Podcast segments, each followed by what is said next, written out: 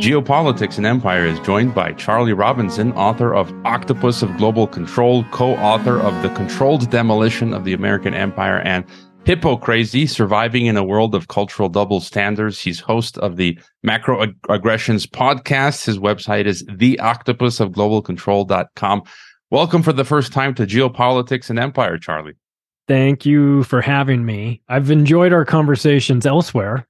So now it's time to do it this way. So yeah, on, on TNT. And by the way, next week will be my one year anniversary at uh, TNT. And um, I was on macro aggressions not too long ago. And uh, again, I just recently, for the first time, read your books. I got all three on, on Kindle. Here nice. you can see the octopus and uh, highly, I highly recommend uh, people check out, get your books. And I did want to sort of get into that, you know, just take a moment, step back, uh, touch on some of your books and see if you've, uh, changed anything anything in the way that you, that you think regarding them. And you know, the first being the Octopus of Global uh, Control. Um, it's a book uh, you know I would have written like a decade ago, but uh, you know, so many people have put out great books on the subject with an extensive overview. I feel like I don't know what else to say. You know, I got nothing else to yeah. add. Go read Charlie's book. Um, and you know, the, the big thing is you call it the octopus of global control. I had Etienne de la Boetie squared on recently. He calls it the interge- intergenerational organized crime. People say Illuminati, deep state, Mr. Global. Uh, yep. Has your has your thesis changed? Uh, I think it's been six years since you published Octopus. You know, how how do you view these uh, elites and, and what is their goal? To me, it seems basically the principal thing is world government is their goal. Yeah, yeah, it's definitely their goal, and the octopus symbology was not mine. And and and you know, Danny Casolaro wrote a book called The Octopus at age 44 and it got him killed. I wrote The Octopus at age 44 and I was like, God, I hope I don't follow in his footsteps. Love the book, but don't want to don't want to wind up, you know, in a bathtub. Um, there's also there's a quote in the book from John Francis Hylan, and he talks about this sprawling octopus with its tentacles in all of the uh, different areas of society. He's talking about finance and and and media and the courthouses and every institution that was set up for public protection. You'll find this octopus. And he says let me escape from mere generalities. I'm talking about the rockefeller standard oil interests. And so it's a three paragraph quote. You get to the very bottom, you see John Francis Hylan. You go, who's this guy? Mayor of New York City, 1922.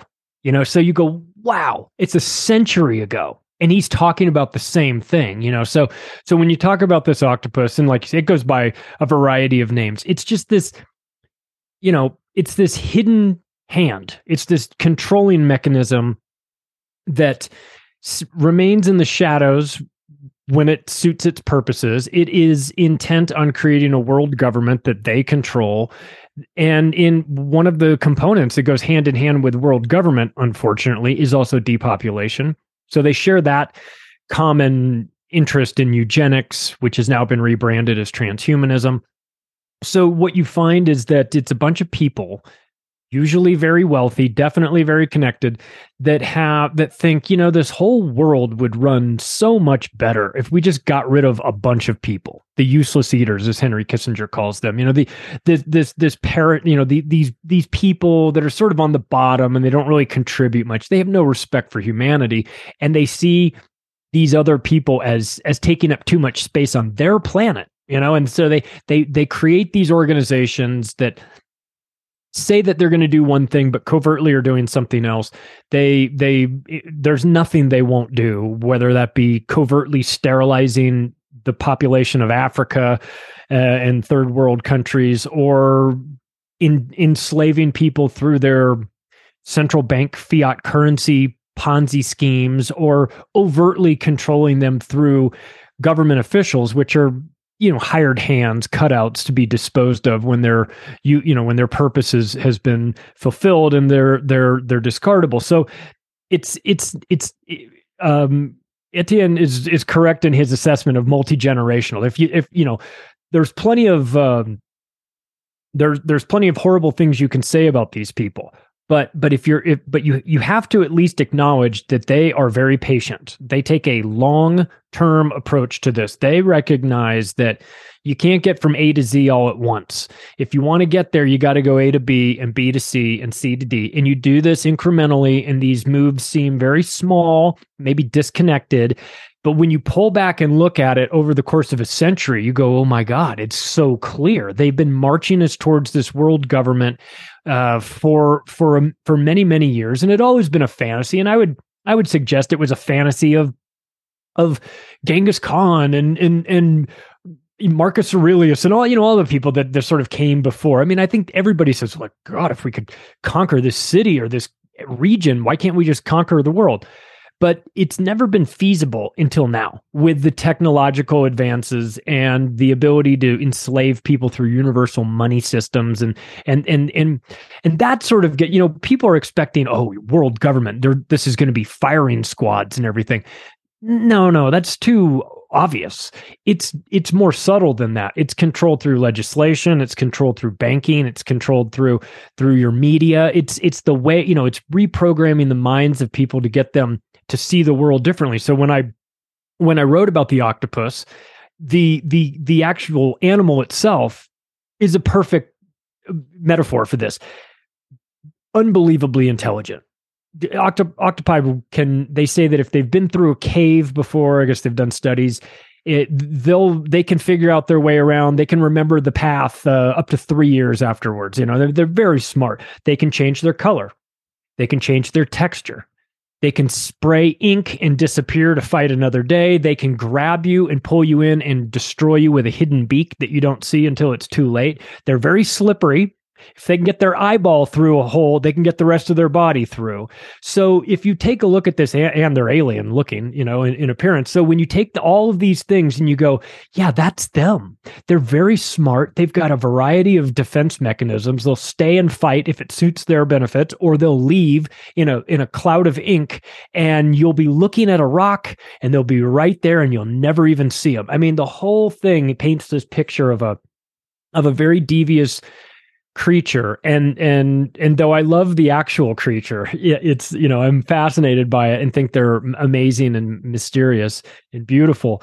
I i think that these creatures that that occupy places in washington dc the city of london the vatican and and these and dominate these intergenerational banking families i think these are some of the worst uh, people on the planet a quick shout out to our sponsors, which you can locate via the sponsor page on geopoliticsandempire.com or whose links are included in every podcast description. I've tried privacy phones in the past, such as Silent Circle's Black Phone, which turned out to be a dud. The best and really only option so far is de Googling your phone. Now, you can do it yourself but I've never had the time to figure that out and simply got an above phone. They sell de-googled phones that come with a suite of software. They also provide support and a monthly above privacy suite with many features such as a unique phone number, encryption, email, VPN, and so forth. If you're looking for a private phone, check out Above Phone. Make sure to click on the Above Phone link on geopoliticsandempire.com or via the podcast description so that we can enjoy a commission. Also, check out the Nomos Time Bank at nomos.net, which you can download in Spanish or English to your Apple or Google or de-Googled phone. Nomos allows people in your community to exchange services using time as a currency rather than fiat money. This will be one great way to survive in the coming algorithm ghetto. If you need health insurance, you can talk to my friend James Guzman of the Borderless blog, podcast, and health insurance. He offers free consultations. Simply schedule a time with him over at borderlesshealthinsurance.com. Finally, you can donate directly to Geopolitics and Empire, consult with me, the host, or become a member to join private monthly member Zoom calls where we shoot the breeze discussing world events. You know, you, you mentioned eugenics. I just everything they're whipping out eugenics again. Uh, you know, climate changeism is eugenics rebranded. Uh, you know, yep. today the whole pandemic and, and healthcare today, the biosecurity, they're making healthcare basically biosecurity healthcare. It's uh, eugenics rebranded uh, on and on. And uh, just uh, on the world government again, we had the recent recent issue the a bunch of U.S. congressmen talking about uh, the use of uh, they want to authorize the use of uh, U.S. force in Mexico. And I, I view that again, it goes back to what we discussed last time. Um, I view that as part of world government because uh, there was a document from last year that talked about how uh, Northcom, U- US uh, DoD, wants to integrate the Mexican military, make it interoper- interoperable with the, the US uh, military. That's about the North American Union, which is about world government. So just to you know hammer on that point that many events today are basically about world uh, government, and I, I do want to get your thoughts on Mexico uh, later on, but you know. There's so much going on. What are and you asked me last time some of the things that freak me out the most. Uh, what are some of the things uh, going on right now that sort of are, are most concerning for you? well, this, like you mentioned, this push towards this North American Union, the, the Declaration of North America, DNA, our DNA is all the same, don't you know? We're just going to connect all these things together. You've got Antony Blinken and AMLO having a private conversation talking about a shared constitution, and then that gets leaked out and Matt Gaetz writes an art, a letter saying, "What are you talking about? You're in no position to negotiate away our constitution with uh, you know, I love Mexico. I know you live there. I love Mexico. I was there twice last month. It's one of my favorite places in the world. Hey, Mexico, be very careful what you sign on for joining the United States. You get all the baggage that comes along with us as well. You know, I don't think this is a good deal for for for Mexico or for Canada. And and it takes me back to these, you know, to these crazy movies I was watching a million years ago, Freedom to Fascism with Aaron Russo, right? He talks about this in 2006, puts out this movie talking about his relationship with Nick Rockefeller, how they're they're talking about the North American Union and creating a common currency called the Amero, and everyone goes, "Get out of here, you lunatic! You talk that's nonsense." Well, here we are. Right. And we're having these conversations and we're talking about joining up, joining forces. And that is a one of the components that this octopus uses they the, the you take in, individual nation states and group them up into bigger groups right? The eu is a prime example. Now do i have to control 30 countries or do i just have to control ursula von der leyen right? I just just just just i just need one person who's compromised. I just need one person who went to london school of economics and is a trained socialist that's gonna i just need one per, i don't need to control 30 though they probably do but but still when you centralized centralized power then you know where the control points are right? Whether that be in banking and money or whether it be in, in government. And if you can create an EU and then a North American Union and then AFRICOM and then you know and then and these these these regions then later on this long game that they play you then later join those regional groups together in in form in forming a, a world government which is what they've they've always sort of fantasized about. But I'll tell you that the the idea of world government and world governance is maybe a little bit different where where it's not so much that everybody needs to be clicked up uh, together. You just have to have the same ideology spread throughout and then that sort of takes care of itself. So we're i i get worried about the joining forces and, and w- whether that be something like the EU or something like NATO or the United Nations. Anytime you start grouping countries together under one umbrella corporation or NGO or whatever, that starts to make me very nervous because those decisions tend to sort of stay out of the public. They remain private and and and everything that I've researched about, you know, the the, the way the you know the Rhodes Roundtable and everything. It all starts with these groups where they they they have these these sort of quiet you know secret groups that are happening and and they talk about their ideas for world government and they get these like-minded people together. They train them and then they send them out as agents and install them in all these countries. And next thing you know you're you're you're voting on whether or not you're you're you're voting on whether or not you should prosecute crime in your city anymore. And you go wait what in San Francisco, and you go, well, these these people are these people have been installed there in these in these these woke district attorneys. So I, I I have fears of the I have fears of this global octopus installing people in in all these positions all around the world. But I have an even a secondary fear is that the general public doesn't understand what's going on and they don't see these people as being installed they say oh this guy's coming to help us or he's he's reimagining policing by you know getting rid of it and he's a reimagining crime he's you know he's going to treat criminals a different way by not prosecuting them and just letting them burn the cities to the ground. So I, I worry about the the the the overarching structure, of course, but I also worry about the public's response to it and how when you when you take the mainstream media and you just brainwash people over and over again,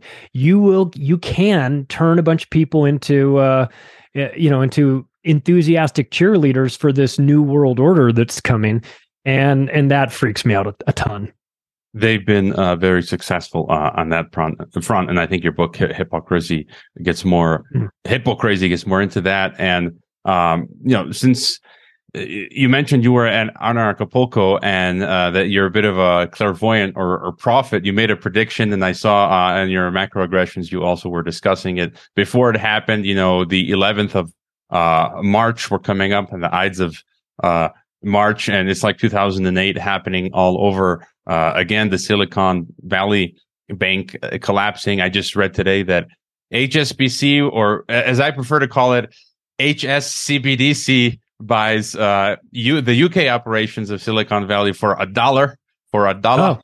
and um, it seems like the dominoes are just falling now, and things are just collapsing. It, it's also interrelated with your American empire as well. The, yeah. the, the, just things are just everything's falling apart.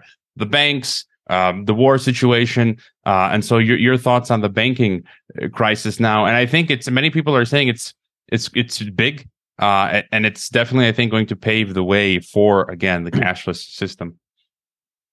I stood up on that stage first week of February at Anarchapulco, and in front of the, I was the second speaker to go, so we had a packed house. It was before everyone, you know, like like day five, you know, people are sort of hanging out, but day one, everyone's there. I said, I just want if you hear one thing I say, you know, because the the presentation was on controlled demolition of the American Empire. That's the book I wrote with Jeff Berwick, who is the host and founder of Anarchapulco. So it made sense for me to discuss what the book was about. But I said, if you just hear one thing that I say, get your money out of the banks. You are not. It's not your money it's the bank's money. When you open your account and you put the money in, you become an unsecured creditor, and you're probably third in line behind the the bank, the bondholders, and then you if you get anything. And the FDIC, yes, they have some money to bail you out if a regional bank goes bust, or you know the manager steals all the money out of the vault and disappears with his girlfriend to Tahiti. You're going to be fine, right? if you have a systemic banking collapse, good luck. The FDIC First of all, the FDIC has invested a bunch of their funds in US government bonds, which is which are the reason that the that the Silicon Valley Bank is having such big problems too. So it's like the FDIC is not going to be a, a, a help. But but again, I think people need to understand that and and this is normalcy bias that you know yesterday was normal and today was normal so tomorrow will more than likely be and it probably will be tomorrow will probably be normal. But when you've got when you get those bank runs they happen quickly. And you look at and, and people you know say well is this a real thing? Is it? Look at cyprus. 20 what 14 20 they woke up one day and atms and everything's closed. You can't get your money. You can't you know they the the depositors that had over 100,000 euros in their account got a major haircut they just said, "Well, you can't take our money." They said, "No, no, no. Read read your paperwork for when you open this bank. It's our money. We can do whatever we want. Forget bailouts. It's now bail-ins. So they're going to keep the money because they can because it's their money. There's no moral dilemma here. It's just banks making bank decisions that are legal because it's their money. So they don't have to explain it to you. You'll be mad, but there's nothing you can do about it. So I was telling people, like, I'm not licensed to give financial advice. I'm not going to pretend to tell you, you know, th- that you should have it in this thing versus that thing. Just don't have it in the bank. Don't have it there. Have it. I mean, you know, mattress money or gold and silver or whatever. I mean, there's options out there and, and uh, do your own research and come up with your own ideas on this. But, but just the idea that you're, that it's in a bank and that therefore it's safe that's a false sense of security and i think a lot of people are going to to figure that out. Now I, i'm not hoping for a bank run. I'm not wishing that and it it has nothing to do with what i want. It's just it's just math at this point. It's just that they, these guys have done this. They've printed an unsustainable amount of money. We understand that the banks are all convicted felons. So again if there was a crack dealer down the street from your house who's a convicted felon, would you trust him? Would you give him all of your money to sit on it? No, he's as much of a convicted felon as all of the banks are. So again, th- this is the wrong group of people to to place any trust and security with and and and I get worried about that and Berwick and I talked about this in fact w- the whole idea for the controlled demolition book came out of a conversation I had with him where he said you know it's all coming down and I was like really? Like what? What are we talking about here? You know because he talks about all kinds of crazy stuff. He said the banking system man it's like a house of cards. I was like oh yeah of course. And he's like yeah it's all coming down. But in my mind i'm going like a controlled demolition you know like building 7 so when we were talking about the book and he said i have some ideas i said i have an idea too. What if we use the the the way you take down a building you know and, and, use that as a metaphor for the way you take down the empire. You know, like identify the support columns, pre-weaken the building, rig the detonators. You know, push down the plunger, clear out the debris. All these things.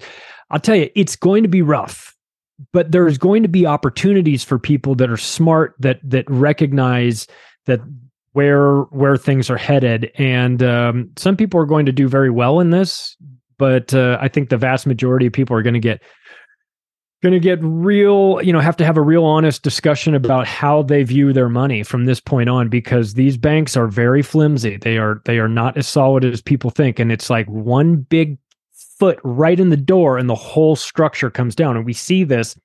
And also, I would like to remind people that these banks have like casino style games with each other called derivatives. It's like bets on bets, and one bank bets another bank, and that bank bets you know, a, a third bank, and you know there are.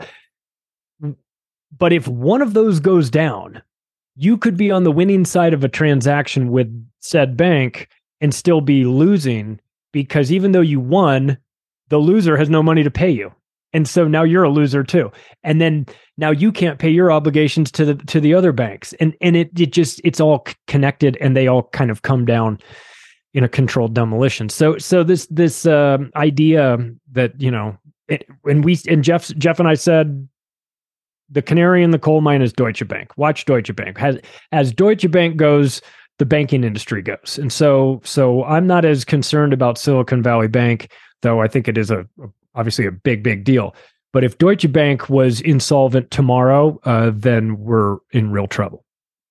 And you know, just to, to get your further thoughts on what's on the other side of this crisis, and again, I think you said it well. It's just a lot of things are common sense, and there's not one thing that works for everyone. But you said, you know, take your money out, cash, gold, silver, some crypto, buy a car if you think you're going to need it, you know, buy property, uh, you know, and people can figure that stuff out. We don't have to bang on about that. But another consequence again is this, we, we may have talked about it before, you know, I call it the algorithm ghetto, this digital system. And the more I talk to people uh, or listen to smart people as well, it seems like it's going to be sort of patchworked forward. Um, it's going to take some time. And you know, do you have any further thoughts on them trying to push uh, push us uh, onto this system? Yeah, that's that central bank digital currency is what they really want, man. And and that is such a Trojan horse to terror.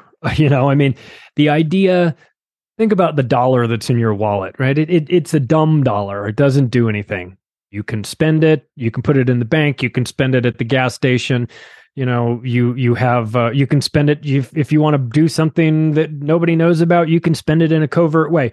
If you move forward to a central bank digital currency a programmable currency and and to be let me be clear I, it's not crypto. This isn't just like bitcoin. This is this is very different. This is a central bank digital currency that that is programmable.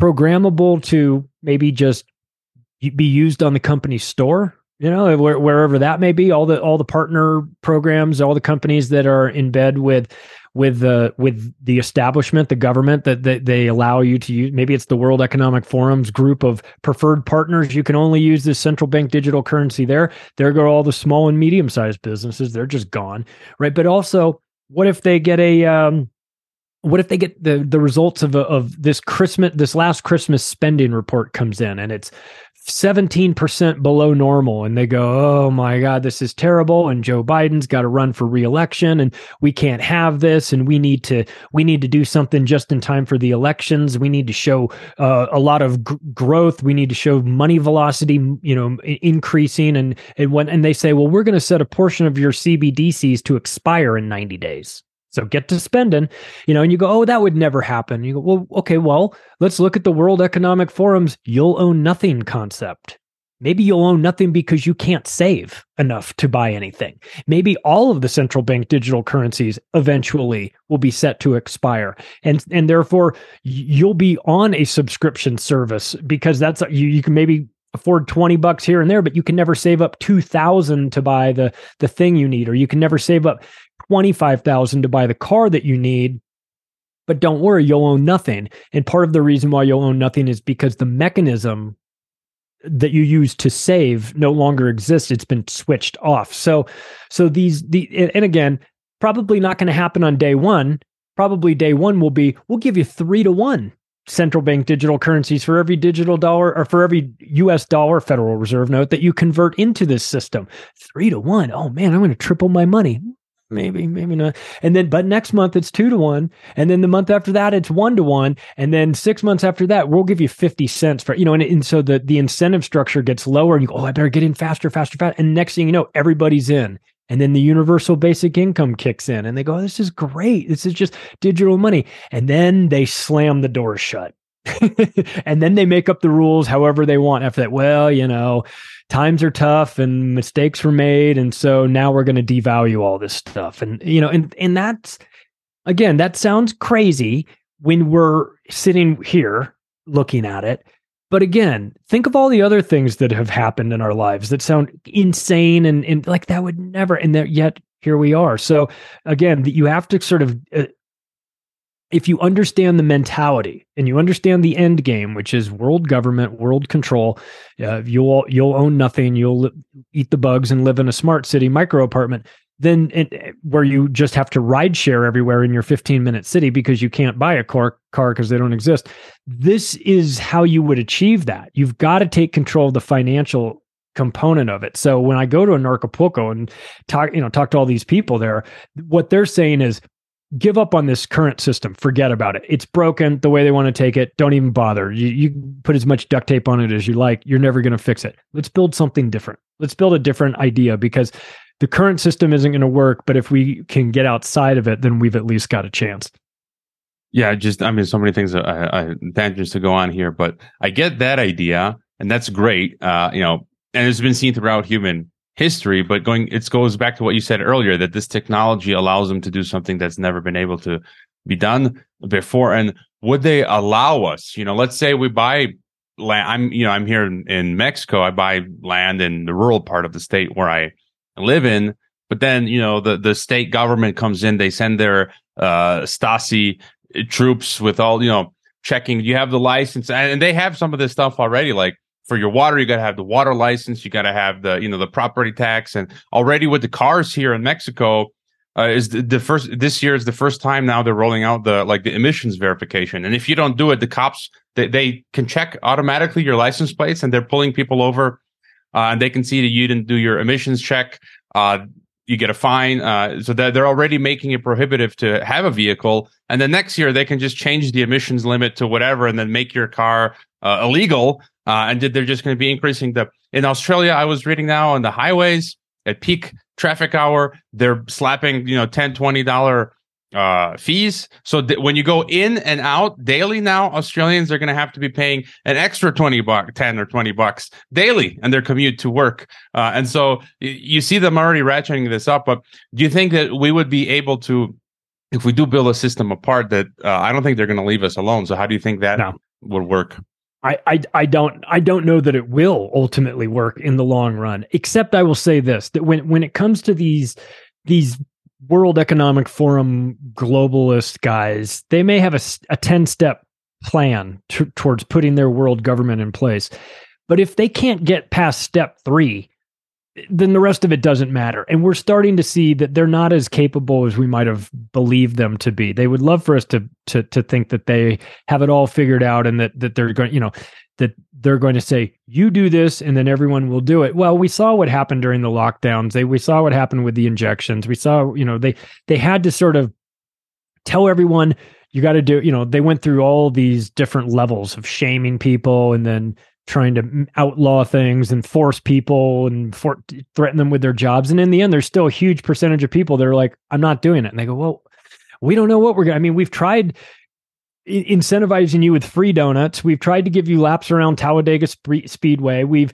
we've told you that you you will take away your job. We've threatened you with death from a, a, dark winter. None of these things seem to work. Shoot, how do we get to step 4 when we're still stuck on step 3? So again, I I I think that building a parallel system it in theory you know listen if they're if they've built this this new world order smart city grid they will eventually come for you. But again to to you've got to try. You've got to do what you can. You've got to stand up and deny them every step of the way.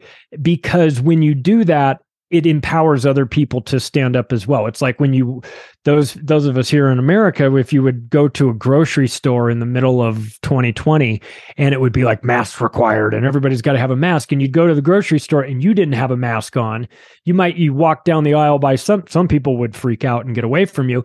Other people would take their mask down a little bit or maybe even take it all the way off. And so part of this is to is to show strength to other people that we can do this that you listen there's some of us out here that just are not going to participate in this. We're not going to comply with unjust laws. We just won't do it. And when they other people see that it empowers them. So I think that you know at least that anarchist community that I've I've I've been around for a couple of years now, they don't pretend to have it all figured out, but they know one thing: they're not going to participate in this, and they're going to be a real pain in the butt for these guys going forward, and they're going to do whatever they can to to not comply with with these sort of uh, rules. But again, if again if the state has their way, eventually they will hunt down everybody. But um, but but make them hunt you down. Don't just give in voluntarily.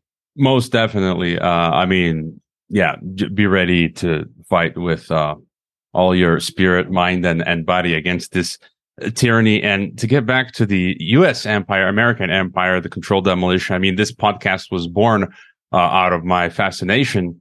It's been 11 years since I've really started wow. started doing this um, a podcast, but American Empire. You know, I've, I've talked to Morris Berman, the cultural historian who lives down here in Mexico. He wrote a trilogy on uh, the collapse of the American Empire. Johan Galtung, who's in his 90s, has been on twice. He predicted to the year the collapse of the Soviet Union, and he says by 2025 the American Empire is going to uh, collapse. And then I, I, also see that in relation with the Ukraine war.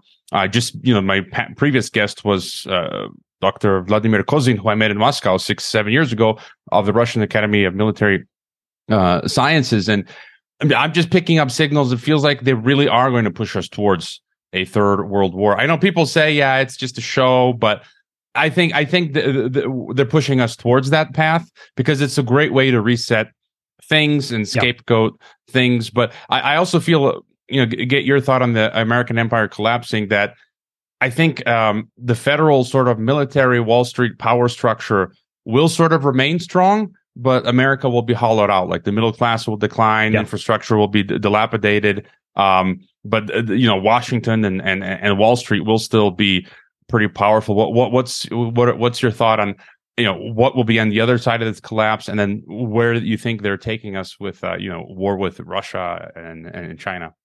Yeah, I heard Dylan Ratigan on Jimmy Dore like a year ago describing what he thought America would look like after something like this, and he described it as Brazil, with 80% of the people in like lower to middle class, like, you know, like lo- lower class sort of, and then then a small segment that's sort of above that in terms of earning capacity and and that's sort of where where we see things going and we we talk about the american empire going away and we're, and we're not necessarily even saying that it's a bad thing you know? We're not saying america itself necessarily goes away but the empire does that this thousand military bases, the world's reserve currency, the petrodollar arrangement, that you know the way that we're able to lean on countries and get them to bend to our will, the how we're driving NATO and doing all these things. Like when you when you no longer have the world's printing press, the uh, like we do with the dollar, then all of a sudden there's no need for the dollars. If the petrodollar arrangement goes away, as you know, then these countries that are sitting on dollars to buy oil go, well, what do we need these for? We, we, you know, we might be inclined to still use them if you guys were nicer over the last hundred years and you weren't such jerks about it and you didn't devalue this and you didn't lie to everybody and you didn't invade countries just on a whim and you didn't say you were spreading democracy while actually you were stealing their resources like we've made a lot of enemies around the world and so there's no you know there's there's no reason for for for the the na- the world in at, at large to support America when they see it going down. It's like the bully who finally gets stuffed in the locker by all the kids that he'd picked on for all these years. You know, I mean, there's part of you that says you had it coming to you, man, and and so we see America getting you know having to prioritize you know as much like in the way the soviet union broke apart right? So you lose the satellite nations and you prioritize mother russia. Well same thing with america. We lose all this other nonsense and we have to sort of prioritize america and and do the best that we can to sort of keep it going. But but we we we mentioned things in the book like you know not all the decisions that are made uh, hurt the country immediately. Some of them are like lighting a 30 year fuse. And i think about NAFTA as one of those things. When you when you outsource the industrial capacity of America to Mexico and and Asia and and and you gut the rust belt and then you go oh my god there are no jobs here and all these people are are, are living you know their their standard of living has gone down and they're they're all broke and Detroit looks like you know a ghost town and everything it's like yeah what did you think was going to happen like like of course this was going to happen. This is part of the plan. So so again we have to sort of get back to what made america great again to borrow a a term from the orange guy. But you know like in, in manufacturing capacity improving our supply chains taking advantage of the fact that listen we don't need to spend a trillion dollars on defense. We have two oceans that cover you know provide a really great moat around this this this whole country. Like if we were to take that that money and, and, and, things like that and invested into improving our infrastructure improving our telecommunications you know improving our schools which are uh, uh, just a, an embarrassment. I mean we're invest we're not investing in the right thing. So america could come back in a different form but we would have to get really honest about what we need and what we want because what we want right now is to be the world's policeman but what we need is to make sure that uh, rail cars don't fall over and explode every week, you know, because that's kind of the priority here. So um, I just put an episode out called America Last last week, and it, and it, it just seems that like when you look through all these decisions that the Biden administration is making, and I'm not trying to say the Trump administration didn't make some of them too, but you look at it and you go, boy, we just we just aren't even in the top 10 of their priorities you know america itself. Like everything else is a bigger it's everything else is more important. And, and, and even down to like it it almost feels intentional. Like the optics of joe biden instead of going to ohio to be there with the train derailment goes to ukraine you go that tells me everything i need to know. That's the priority there. Like that that's you know so world war three yeah totally feasible that they would start that to distract from what's going on here at home. And and and I worry about that. Um, because as we know, these wars always get started by bankers and and big business, and it's it's never really what it seems. And yes, it's sort of like Russia, and you know, depending on where you're depending on where you get your news uh, media from. In America, the narrative is Russia's unprovoked attack of Ukraine. Really? Totally unprovoked? You mean the last seven, eight years that nothing was going on that was provoked? You know, so narrative management, you know, stories are being told right now. Well, it's these the big bad Russians are invading the poor Ukrainians that didn't do anything, that just were sitting there minding their own business. Well, that's not true. And and and so I worry about that. And they say, well, listen, China's now going to provide things. And you go, you guys want a world war, don't you? you know, like if I didn't know any better, I'd say that you were trying to make World War III. And I think, like you said, yeah, it papers over a lot of their mistakes. Then they can, they, instead of having to account for why the economy collapsed and why the dollar is worthless and why there are no jobs and all these things, they can just say, you know, World War III, man, it's just you know mistakes were made, like Rumsfeld always said. Yeah, I mean, and, and you know, I've I've had this view for so long, decades, and now you know people Ed Dowd and Gerald Celente and many people are saying this uh, same thing. And um, it, you know, it's it's more important to make LGBT rights in U- Ukraine. You know, th- that's more important than you know dealing with infrastructure because yeah. I mean, that's what I was reading recently in Ukraine. Uh, uh, that's what they're doing, and uh, maybe to jump back uh, to Mexico because um, again, I, I talk to some people consult with me. Uh, some of the people that jump on my uh, that are members of Geopolitics and Empire, we do our monthly Zoom calls. just more and more, I hear people, some who are Mexican Americans who were born in the U.S you know, selling everything coming down to Mexico. Others who are Americans, Canadians. Uh, you know, Jeff Berwick's been here uh, a long time. I know Josh Sigurdson's a World of yep. Alternative Media. He's in Vallarta. Daniel Esterlin's in in uh, Cancun. I uh, I've been here for over a decade. And so, what's your general feel for Mexico? Do you feel like there's a lot of people? You know, Derek Broze is down here. Do you feel there's like a lot of independent uh, people from independent media and alt media who, who've come down here? And do you still feel like there's a um, influx. And and by the way, my my friend James Guzman, the Borderless blog, he just sent me a clip today of AMLO talking, and he's saying it's safer in Mexico than in the U.S. And the the reporter had a point at the end. He says there's like a, been a record influx of Americans moving to live in Mexico. What does that tell you? If it's so dangerous, why are so many Americans coming to live in in, in Mexico? So you know, any further thoughts you have on Mexico? I love Anarchapulco, which is uh, the largest anarchist convention in Acapulco, Mexico. It happens once a year, first, you know, in, in February. You go down there, and what you'll find is the people that come there. There's a lot of a ton of Canadians, a ton of Australians, a lot of Americans, people from the UK. But then there's a, another group, which are people from all of those countries that now live in Mexico and come to the conference too. So I'll meet people. I'll say, "Where are you? Where are you from?" They'll say, "Well, I'm a Canadian, but I live in Cabo," or "I'm a I'm an Australian, but I live in Puerto Vallarta," or uh, you know whatever, or, or I, I you know I'm I'm I'm from uh, New York, but we sold everything and we moved down to to Acapulco a couple years ago. And and and listen, I was in Acapulco, went home for a couple days, then had a family trip to Sayulita, and I we're we're walking around there, and I'm going, in my mind, I'm going, I could be here. I could be here permanently. I could be here a long time. I would not miss the United States, you know. So, um, uh, listen, when Donald Trump was building those walls, just remember walls work both ways. They keep people in too. You know, when you when you when it's time to leave, you want to go somewhere. Look, I I have always really loved America or uh, Mexico. I, I lived in Southern California. Southern California, very quick trips to Tijuana, Ensenada, Rosarita. You know, when you're a kid, you, you're younger. You know, you do that. Then we sort of graduated to Cabo and Puerto Vallarta and, and Cancun, Riviera Maya, all that area down there. I love it. I love it. I love, um, I love the I love the culture. I love the people. I don't want it to be America light. I want it to be Mexico. I, I get i I get enough America when I'm in America. I want it to be Mexico. I need to learn to speak Spanish. I want to do all those things so that I fit in in in, in a way that's more authentic. And and and I just I like the people. I like the vibe. I don't know.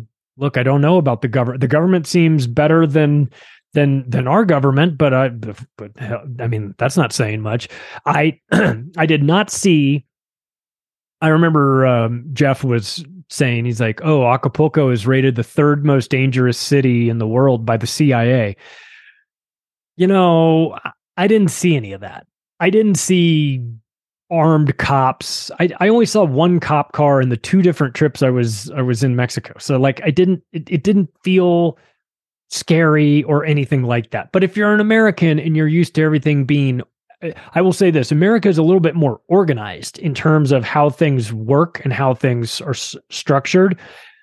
But but Mexico has its charm. And in fact, some of the charm is in the fact that it's not as organized. You know, you're kind of like, well, you listen, if you want to wear a seatbelt, wear a seatbelt. If you don't want, you know, do this, you know, it's sort of like it's it's back to like it was in, in America in the 70s. It's like look, man, do whatever you know within reason. Do whatever you want to do. Don't don't be a jerk. But uh, again, if you want, you know, in America, we've been having issues lately about uh, oh this this minivan went down to Mexico and these people got captured by the cartel and two of them were murdered and two of them. Listen, don't mess with the cartels. Don't do things that they wouldn't like, obviously. And I think if, and of course, you know, just try and be a, a, a don't be a jerk. But I, I saw, you know, in, in Anarchapulco had that sort of problem a couple of years ago with some people getting on the wrong side of the cartels. And, and that wound up in the HBO documentary series about it. So like use your common sense, but uh I don't know, you tell me. You you you you're not leaving, are you? No, not for the foreseeable future. And those uh, four people in Matamoros, I mean, came out that they had a history of drug uh, selling and, and use in the United States. So again, that just it serves to your point. And I just tell people, like I've been here more than a decade. All everyone that I know is alive. No one's dead. And I was just I have to crunch the numbers, but I think it's turning out to be the case that in my whole life, it seems like I've spent the most time now in Mexico versus the you know Croatia or the United States. So uh, you know, most of my life now it's almost where I've I've spent in uh, a majority of the time has been in uh, Mexico, and so yeah, I'd, I'd agree with everything you say, and uh, I'm always of the point where I like to integrate with the locals. You know, get rid of that American exceptionalism. I don't, I don't shop at the, at the, generally, I don't shop like at Costco's. I don't go to the Starbucks. I buy local Mexican from the local yep. Mexican markets to support the local and eat like locals do. You know, I'm, uh, became a Mexican national proudly. I mean, I, I still got these, I got these Canadian funded fact checkers, uh, detailing all of my guests on geopolitics and empire and, and TNT and trying to make me out to be some, uh, neo-fascist, far-right Nazi, um, you know, anti-Semite, but like, would a first of all, I'm a, I'm a Slav, so I can't be a anti, I can't be a white supremacist because the white supremacists want to kill the Slavs, and and I, I married into. Oh, you're a crypto white supremacist, right? And, and, and I, I, married a brown person. I became a Mexican. Would you know? Would a far right white supremacist do that? No, no. But anyways, uh, yeah, Mexico's uh, great, and um, maybe to switch to the topic of your last book, Hippo Crazy, um, you know, the wokeism, this cancel cancel culture stuff. I wonder how long it's going to go on for. Uh, you know, next month we got the biggest Satan con, Satan, Satan go happening oh, really? in the U.S. My invitation must have gotten lost in the mail. yeah, you, you, should go, but um, you know, we saw Greta Greta Thunberg. Uh, you know, it was pointed out yesterday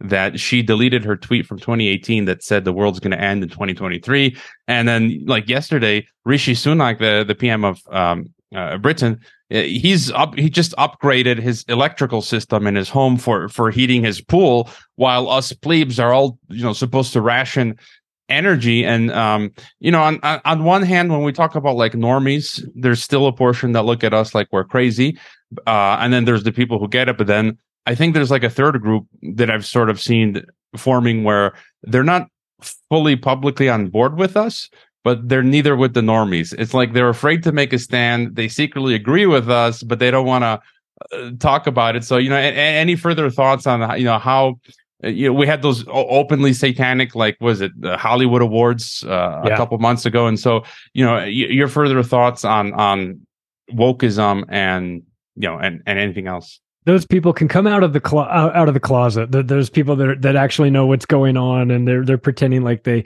they don't want to say anything about it. I don't think that the woke agenda has has has a lot of legs at this point. Um, there, it's it's such a in it's it's inconsistent with humanity. It's it's disjointed and nonsensical. It's run by, you know, cartoon character people that are not to be really taken too seriously. It feels inauthentic and fake that it's being pushed on everybody. It's being blended in with this green agenda. You start to feel like you're like, is this is the woke part? It's the all the you know all the the alphabet people is this part of a green agenda? And i grew up I, just full disclosure i grew up in palm springs california which has a huge gay community. So i grew up in that knowing that seeing that and it was always kind of out in the open and everyone was very nice and very accepting and the gay community was was trying their best to be accepted by you know the rest of society and i think they did a very very good job of it. And i think that over time it's been normalized and people go well they're that person is gay but that doesn't mean that they're bad or or a predator or anything like that. They just happen to like people of the same sex and it's not a big deal. But then the this new agenda came around and i think that it's going to be i'll tell you who's going to break us through and and get us in in end this whole level of insanity is going to be the gay community. The gay community is going to say, we don't, these aren't us. That these people over here that are cake gendered at lunch and then, you know, this isn't our group.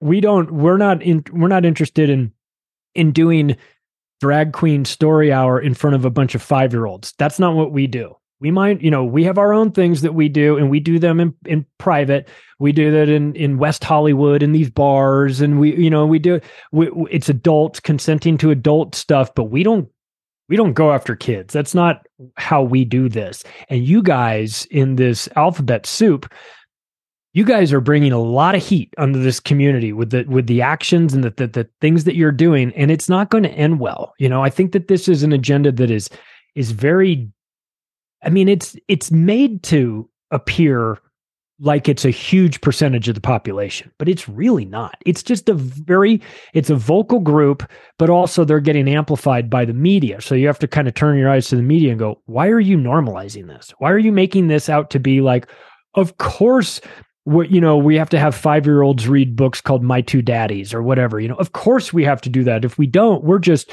we're bigots and everything. It's like, no, we're not. No, we're not saying that my two daddies is a bad thing. What we're saying is keep it age appropriate. Like you don't need to be injecting this into your into your kindergartners heads right now. You don't need to be talking to them about what your preferred pronouns are, that you're going to come out to your second grade class and all this stuff. People are like, whoa, this is, I grew up not knowing what my teacher's first name was let alone what their sexual preference or if they were married. I mean, all that stuff. Do you remember if you'd see your teacher out at the grocery store and it wasn't at school, you'd be like seeing Bigfoot. You'd be like, whoa, there's my teacher. She's like a real person. I never expected her to be out. And now it's like they want you to I would have to t- I have to come out to my to my second grade class and tell them all about my pansexuality and all this stuff. It's like, no, you don't. Like nobody's asking for this. And so I think this is going to have a whipsaw effect where where you where you play that up for for only so long, and then the reaction is just like, we're not dealing with any of this. We don't, you know, we see this as as you know you're trying to warp the minds of these kids. You're trying to get them confused about their gender. You're trying to get them to have take uh, drugs that that that are irreversible. Uh, they say they're reversible but they're not you know puberty blockers that screw up kids. We're having suicide through the roof. We have all these kids that are confused about what they are and what they you know and look it's i'm i'm I feel sad for the kids, of course, because the kids don't know and the kids aren't a part of this. But I, I, I have, I have a ton of anger and frustration directed at the people that are pushing this, normalizing allowing it the the parents that are going along to get along going along because they're getting social credit points from their friends saying oh my little timmy's transgendered now and goes back you know it's like is this about the kid or is this about you the parent being sort of woke and you know all this stuff feels very artificial to me and of course as you know because it's the sign of a dying empire you know, this is sort of late stage empire. This is the sort of insanity you get when the wheels are falling off and the ruling class is stealing all the silverware and heading for the lifeboats. You know what I mean? This is what you get. You get busy work for, you know, for for people to focus on this, but don't look at the fact that the banks are getting looted and all this money's going offshore. So I, I feel like it's a it's it's a bit of a distraction, but again, it's something that you have to focus on. If it were just adults playing, you know, role playing, and this is like Dungeons and Dragons for non binary people, I'd be fine with that.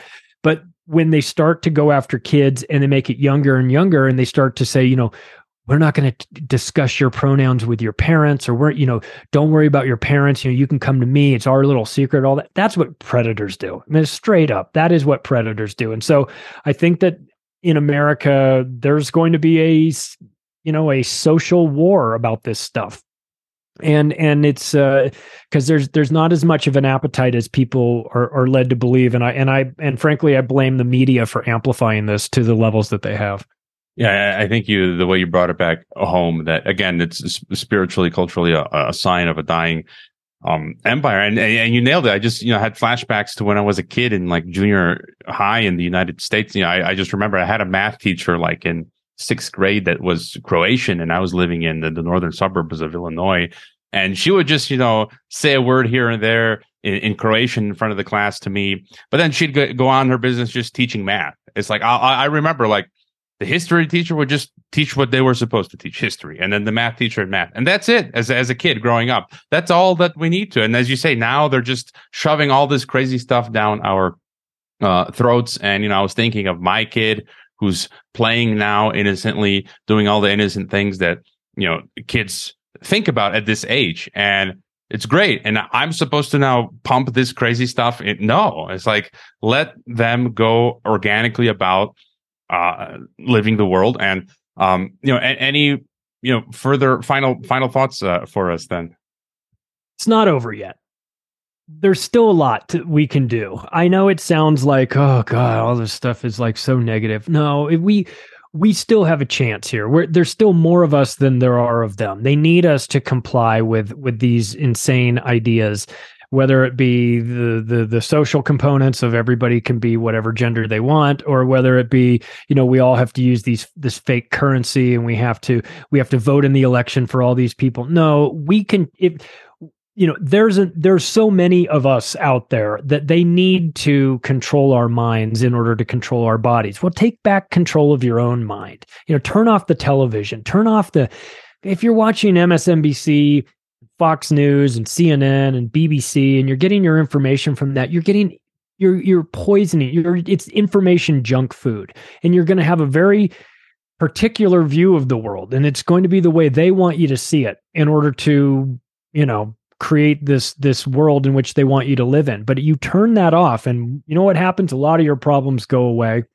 A lot of this insanity goes away. One of the things that in Acapulco they were they've been heavily in, influential in and, and very um, right over the target and, and especially after the covid years it's, it's sort of taken on new meaning but the homeschooling side of things they pushed that quite a bit listen when you outsource your you know your kid you you send your kid to not a public school a government school. They said make sure you call it a government school because that it sort of hammers home that like, ooh, government school. That sounds way worse than a public school. Well, it is a government school, and when you when you allow your kids to be indoctrinated with whatever the state decides, whether that be Common Core or you know my two daddies and and and and, and woke science and, and and things like that, you're you're you're putting them in in a place where the the state is the daycare center. And so you've got to take back control of the information that you're feeding yourself your kids. You got to take back uh, you have to take an honest look at what your money is and more importantly maybe what your money isn't.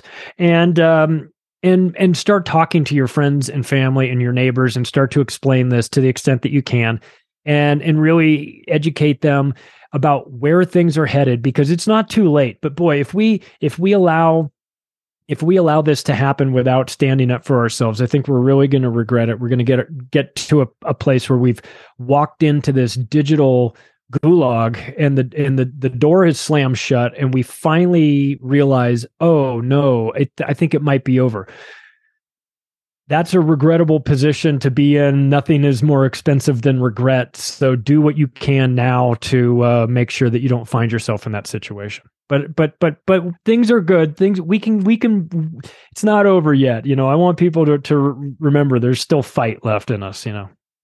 Yeah, yeah, and I just had a also a moment when you mentioned government schools and and homeschool my kids. My kid was homeschool, you know, I had a moment when we were in Croatia last year and there were just like one, uh, uh, one family out of everyone was still wearing a mask. And my kid asks, why are they wearing a mask? And I'm like, because they believe the government propaganda and you know the, the, the government's bad. They're trying to install this tyranny. And imagine my kid being in a government school and my kid would have been thought taught like oh it's you know what we're supposed to do. You're supposed to get injected and and do whatever the government says. They're right. They're the experts. And so you can right away from the young age you can see the the different tracks uh, the, the kids are going to going to go. And um, I'll include all of your links in the description as I usually do but uh, is there any particular you know new project you got uh, working on, or you know where's the best place to find you?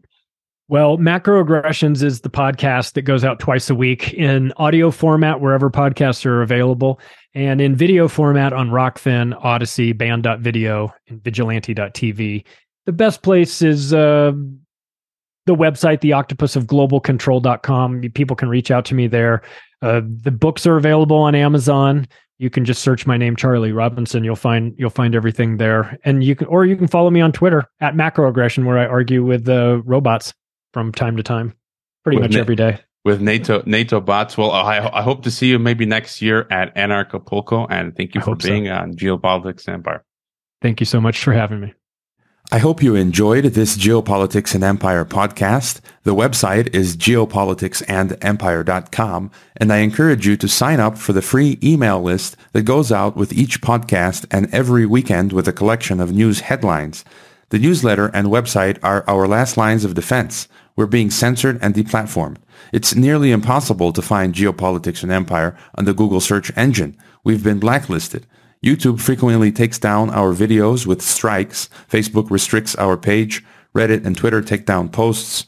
And after the Associated Press mentioned geopolitics and empire in a 2021 article co-written with NATO, our Patreon account was terminated. Vimeo also terminated our Pro account. The best free way to help geopolitics and empire is to leave a review on Apple Podcasts or elsewhere and subscribe to all of our media channels. You can find the video broadcast now on five platforms, Odysee, Rokfin, Rumble, BitChute, and Brighteon. You can find the audio broadcast on the podcast ecosystem, SoundCloud, Apple, Spotify, and so on. My current favorite social media channels are Twitter and Telegram, but you can also find us on Gab, MeWe, Minds, Flote, VK, Instagram, Facebook, and LinkedIn. Finally, Geopolitics and Empire is in dire need of funding to continue. You can leave a donation, purchase a consultation with the host, or become a member to receive additional benefits. We also produce a weekly broadcast called Dissident Thinker for members and Rokfin subscribers only. We will continue to fight the good fight come hell or high water. Thank you for listening.